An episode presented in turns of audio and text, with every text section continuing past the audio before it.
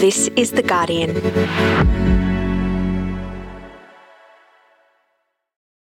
I'm Laura Murphy-Oates, and this is The Full Story. Some of Australia's swimming superstars has arrived, have arrived in Birmingham ahead of the Commonwealth Games. In Birmingham, England, the twenty-second Commonwealth Games are well underway. While Australia is leading the medal tally and achieving world firsts, particularly in the pool, Australia's swimming team has also been mired in a confected tabloid scandal, with athletes slamming the media for coverage that they say has impacted their mental health. It took all my courage and all my energy just to stand behind the blocks and swim this morning. More broadly, the unique nature of the Commonwealth Games as a celebration of common values with nations the British Empire once exploited continues to provoke controversy, with some describing it as a relic of the past. Today, world firsts, scandal and pomp at the Commonwealth Games. It's Wednesday, the third of August.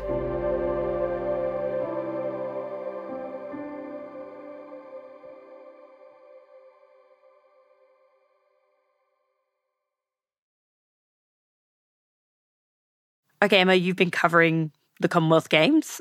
What has that been like for you so far? A bit sleep-deprived. Emma Kemp is Guardian Australia's deputy sport editor. I started at uh, three thirty this morning. Um, Oof. All the finals and, you know, all the all the really important matches are sort of at the crack of dawn here. Um, so it's been it's been kind of a split shift, you know, besides watching stuff in the evening uh, late into the night and then getting up pretty early in the morning. Mm. From what I've seen of the coverage so far, a lot of it has seemed to focus on Australia's swimming team. Why is that? Tell me about our swimming team this year. Well, it's strong, like it was at the Tokyo Olympics last year. So that's, you know, that's a big reason. Um, and given that the U S and Japan and Russia and some of those big countries that are at the Olympics aren't here, we win a lot of medals in the swimming. So it's, you know, good athletes, great medal chances. Um, and, of course, there's also been, you know, that drama around the the supposed love triangle, um, which has just dominated the media coverage um, throughout these games and, you know, generated probably more coverage than what the medals have. I want to get into that in a second, but I'm wondering if we can start with who is in this team and who's most important to know. Tell me about that. Well, it's pretty hard to miss Emma McKeon's name, I think, if you've been paying any attention at all. She was our most decorated Olympian um, last year. She's been sort of a quiet achiever for much of her career, but she really came to the fore last year. And, and just at the weekend, she became the most successful Commonwealth Games athlete in history. So um, we're talking of about forty thousand athletes that have competed at these games since they began in the nineteen thirties. Wow. Yeah, it's it's pretty incredible, to be honest. Mm, I heard an interview that she gave to Channel seven, which is the official broadcaster where a lot of these interviews were first aired, and it sounded like she was pretty overwhelmed with this outcome. Emma, we've done a couple of calculations. They're a little bit crude, but by our standards, forty thousand athletes have competed at the Commonwealth Games. You are the person who holds the most gold medals. I don't know what you want me to say. She was at the time sitting on ten gold medals, um, equal with Liesl Jones, Ian Thorpe and Susie O'Neill. And, you know, they're, as we know, they're some of our all-time greatest swimmers that Australia's ever had. Mm. And she won her eleventh Commonwealth Games gold medal, which um, put her in the history books as the most successful. What is she known for in terms of swimming? What types of events does she do? So she's known best for sort of short to middle distance, I guess, you know, so fifty metres, as I just mentioned, um, up to about two hundred metres. Um, she's a prodigious workhorse. She usually swims the most events of the Australian team at any given meet, and she did so at the Olympics last year as well. She's, she's really versatile, but her real specialty is freestyle and her butterfly. So she's, I guess you could say that Emma McKeon has been kind of the linchpin of Australia's swimming team for the past few years, along mm. alongside Ariane Titmus, of course. She's she's probably the other really well-known. Can you tell me about her swimming career up to this moment, up to becoming the world's best Commonwealth Games athlete? She was actually kind of born into swimming royalty. Her father, Ron, is a former Olympian and a four-time Commonwealth Games champion in middle distance freestyle. And her mum, Susie, and her uncle, Rob, also swam for Australia. So she's kind of, she was born into this family with this, you know, world of expectation on her shoulders. And mm. she has kind of spoken a little bit about that before, about the pressure. She excelled in swimming from a very young age. At seventeen, she was a rising star at the twenty twelve National Championships in Adelaide, um, which was also actually the trial event for the London Olympics. She was hopeful of qualifying, um, but she narrowly missed out. Mm. And at that point, she was a, at a bit of a crossroads, I guess. You know, she was thinking about the future and wondering if she was good enough, and just thinking about the fact that she'd have to spend another four years training for something that she may narrowly miss out on again. And I guess that's the...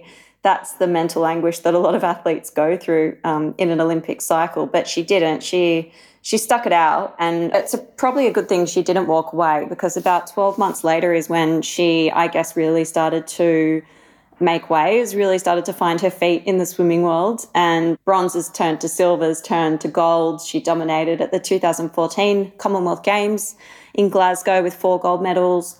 Then she was a standout in the pool um, at the Rio Olympics in twenty sixteen, which you might remember was a pretty disappointing Olympics for the Australian swim team. So mm. I guess you could say she's been a bit of a bright spark during that period. twenty eighteen Com Games on the Gold Coast at home, she won four gold medals as well, along with two bronze medals. So, you know, I'm just kind of rolling these off my tongue. There are, there are too many to go through individually. Mm, medal after medal after medal, really, in a short space of time. Exactly. There's been a lot. And, you know, she she added to that yet again um, in Tokyo last year when she won she won four gold medals, which is it's a huge achievement at an Olympic Games to to win one gold medal, but to win four. Um, and she added three bronze medals just, I don't know, for kicks, basically. And, you know, in doing so, she became our most successful Australian at a single Olympics. Um, only one other woman in history has won seven medals at one Olympics, and only two men have won eight. So... So there was just no doubting at that point that she really was, you know, one of our greatest of all time. Mm. Who else do we need to know about from the Australian swimming team? So one of the other big stories is the fact that Cody Simpson has qualified. Cody Simpson will make his debut in Birmingham, competing in up to four events in the pool. His campaign will start tonight in the men's fifty metre butterfly heats. So he was a very good junior swimmer, but this is actually the biggest swimming event of his career so far. He's also attracted a lot of attention at these games and in the months leading up to, because he's currently dating Emma McKeon, which is something they actually only confirmed a few weeks ago when he posted on social media some photos of him um, out and about with her. I think he said, you know, he was travelling with my love or something along those lines, which basically just confirmed that they were a couple. Um, but most people probably recognise his name because he's a globally famous pop star. Break down what's going on here today and what this preview is. Um, yeah, well, I um, early June I got four songs coming out from, from the album, and it's just to give a li- my fans a little taste of, of what's to come, really. Just to touch on his pop star career a little bit before we come back to swimming, I mean, when we were discussing doing this episode, I think everyone knew one random fact about Cody Simpson's career, but no one knew every part of the picture. You know, people would bring up that he dated Miley Cyrus. He's also dated Gigi Hadid and has a bunch of really popular pop songs, one with Flo Rida.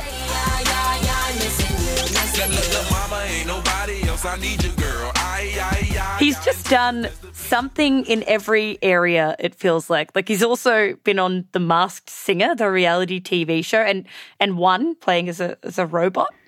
Yes, he did. I was in the car the other day and I had one of those Spotify playlists on, and I was like popping along to a song.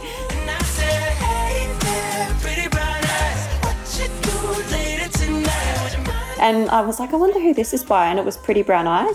Wow. So I realised I do actually know who he is. Okay, so I just want to find out a little bit more about how a pop star ended up representing Australia at the Commonwealth Games, because I, I think that's pretty unique. I'm fairly sure that's never happened before. how, how did this come about, Emma? Well, as I mentioned before, he was actually uh, a champion junior swimmer. So Um, he comes from a swimming family, just like Emma. Uh, his mother, Angie, raced for Australia at the nineteen eighty-seven Pan Pacific Games, mm. and his father, Brad, swam for Australia at the nineteen ninety-four Commonwealth Games. Um, he himself won two golds um, in the Queensland Swimming Championships in two thousand nine. So he was he was a little tight back then, mm. and that was around the same time that he decided to upload some songs to YouTube. Um, and they came to the attention of uh, Sean Campbell, who is the Grammy-nominated record producer in the U S, and he got a contract. It was signed by Atlantic Records. Mm. Since then, he's toured globally um, on the back of three solo studio albums, Paradise, Surface Paradise and Free, which, um, I mean, I guess you can tell he's from Queensland, right? For sure. Um, and, and, you know, at that point in time, um, his swimming career was sort of sidetracked. It just didn't go any further at that point in time. So that's a pretty fascinating and interesting career with kind of global fame. Why and when did he pivot back to swimming? He sort of made that move in twenty nineteen. He kept it secret for a few months. Um, he just started swimming in the U S, got a coach, started doing a lot of hard work but kept silent on it, and then eventually he sort of made this announcement on his Instagram page to great surprise from, you know, the rest of the world, mm. saying that he had felt unfulfilled and that he'd been thinking a lot about swimming and about sort of, you know, hopes and dreams that hadn't been realised, and that he wanted to try and, and make the Olympics. And at that point in time, he was going to trial for the Tokyo Olympics um, that had been postponed, of course, to twenty twenty-one. Um, he he knew that it probably wasn't realistic to make those, but he was had the long-term plan of um, making Paris twenty twenty-four and was sort of just looking at taking steps in that direction. Mm. So he was sort of a, a surprise packet, you know. He, he shocked everyone. And people within the swim team said he was just, he was getting better and better. There was an interview with Emma McKeon uh, last week, and she was saying that when he first returned, she was beating him um, in his pet discipline, which is butterfly, for a while. And as he improved, he he started to beat her. So mm. you could see how quickly he was improving. And then he, of course, the ultimate surprise came when he qualified for the Com Games. And that happened in May. So he, he squeezed in, he finished third, um, during the Australian team trials. Right. He's gone from pop star to professional swimmer in the space of just a few years, really. That sounds pretty quick to me. Is it that quick? Yeah, it is. But he obviously had the talent there, and he had the body type there, and he had the training from when he was um, really young. Mm. It doesn't make it any less impressive what he's done. So his qualifying, did that mean that he had moved away from music completely, that he's he's a swimmer now? He hasn't he hasn't completely given up music. He has released another album. Um, he's still getting millions and millions of listeners around the world. Right, so how has he actually gone in the Commonwealth Games so far? So um, he he has already competed in the fifty metres butterfly. Um, he was knocked out in the semi-final, so he didn't make it through to the final in that event. Um, he does have a gold medal as it stands, um, and that's because he swam in the heat in the four times one hundred metre relay. So he was one of the members in the heat, but he didn't swim in the final. But because he was part of that team, he got a gold medal, so mm. congratulations. Um, and by the time this goes to air, he will have raced in his pet event, the one hundred metre butterfly, and I guess we'll find out how he goes. There's a bit of expectation there. Um, I'd still be surprised if he won a medal. Mm. So, Emma, as you've mentioned, the swimming team has also been at the centre of some tabloid-style news coverage. What is this controversy? Yeah, I should preface this by saying that this has been really salacious and a bit icky, um, and it feels strange even talking about it because, you know, it's um, there have been so many tabloid reports about love triangles, um, and it just feels sort of inappropriate. But the details are that Emma McKeon was romantically linked with Kyle Chalmers, who's another Olympic champion um, last year, who was also representing Australia at the Games over in Birmingham right now. And she is now do- dating Cody Simpson. And what we've seen is the media really pick up on this dynamic. You know, they've described it as a love triangle and claimed it created tension within the swim team. Right. So where did this narrative start about this supposed tension on the team? So the controversy started well before the Games um, with the World Championships trials, and what happened there was basically Cody Simpson qualified for the World Championships, but he only qualified because Kyle Chalmers had said that he wasn't going to contest them. Um, Chalmers actually beat him in the race, and just when Simpson thought that he had actually qualified, Chalmers decided at the last minute to swim at those championships. And so the reaction to that was one of, well, Chalmers has done that out of spite, as you know, sort of a, a jilted ex-lover of Emma McKeon, and, and he's done that because he doesn't like Cody Simpson. Mm. They were the reports that ran in some of the tabloids, completely unfounded, I should probably add. Mm. And there were heaps of headlines about it. So, for example, Fox Sports wrote, Kyle Chalmers to end Cody Simpson's swim, swim dream amid rumoured love triangle. Mm. And that was just the sort of headline that was that was kind of front and centre for that period of time. But the narrative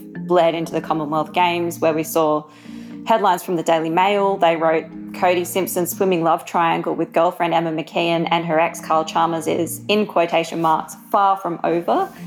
Um, the Daily Star ran uh, another similar one about a bitter love triangle that hits awkward Commonwealth Games squad, and they've thrown in Miley Cyrus's name there for good measure. And then this all came to a head when Chalmers and McKeon won gold as part of the mixed relay team uh, on Friday night. And essentially the media started saying that after the race, Chalmers failed to congratulate McKeon, who had swum the final leg. And that, he said, is not true. McKeon says he did actually congratulate her, but there's just been so much, so many questions being peppered at him and being peppered at the rest of the team about this this issue that may not even be an issue. It's it's just sort of blown up. Right. How has Chalmers reacted to this type of focus, you know, talking about a love triangle and him being jealous rather than focusing on the sport itself? He had a massive crack at the media on Saturday night. Um, he was pulled up in the mix zone, which is that area sort of outside the pool. Once the once the swimmers get out of the pool, they...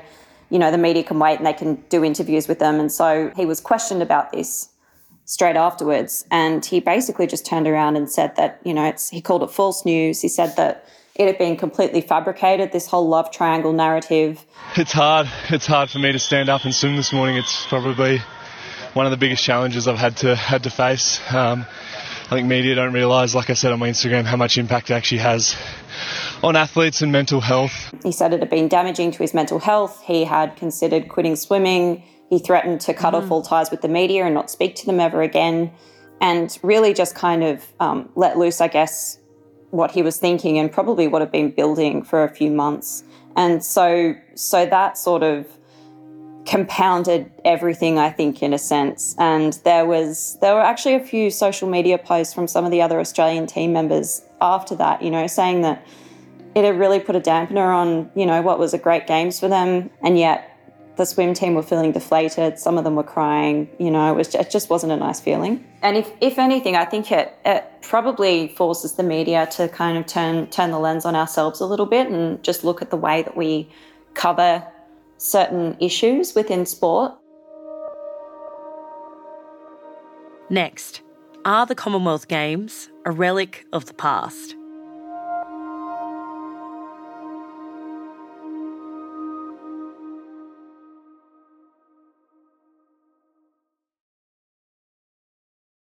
Emma, the Commonwealth Games are pretty unique as far as international sporting events go. Can you tell me a bit about what sets it apart?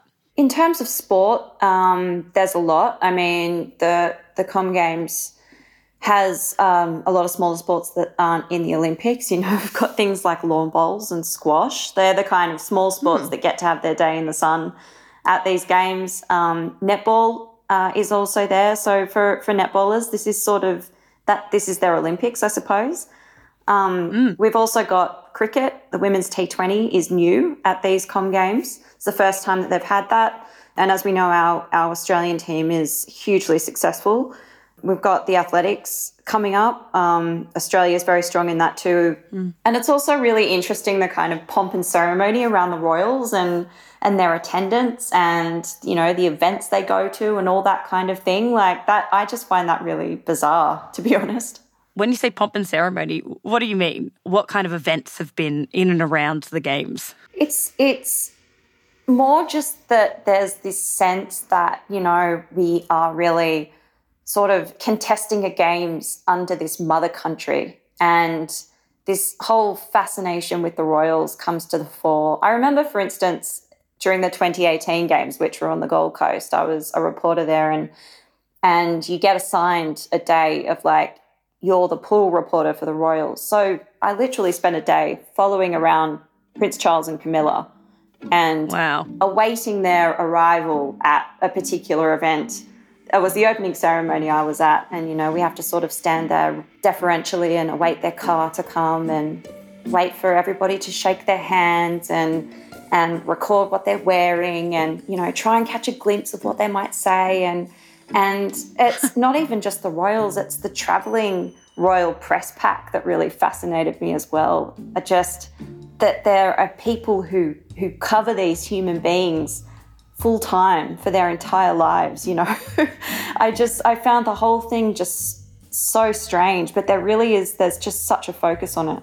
I saw this type of reporting firsthand in the last games, and in this games, it's no difference really. I mean, People magazine ran something last week that was about Camilla making a fashion statement. You know, she repeated a jumpsuit ensemble at the opening ceremony. So we've still got those kinds of stories which are making headlines, you know, which royals can you expect to see at the Com Games and at which events should you look out for them, all that sort of thing. Can you remind us as to why the royals are so involved? I mean, tell me a little bit about this, the history of the royals and the Commonwealth Games. Well, the Games were started as uh, an event for Britain and its colonies um, in the thirties. So they were once known as the British Empire Games, then they were known as the British Empire and Commonwealth Games, and then they were known as the British Commonwealth Games. There's actually a quote in a recent article by my colleague Andy Bull from the British newspaper The Observer back in nineteen thirty that says essentially the idea was to make the empire look good. Um, the quote says, "The British Empire has been likened unto a family of nations.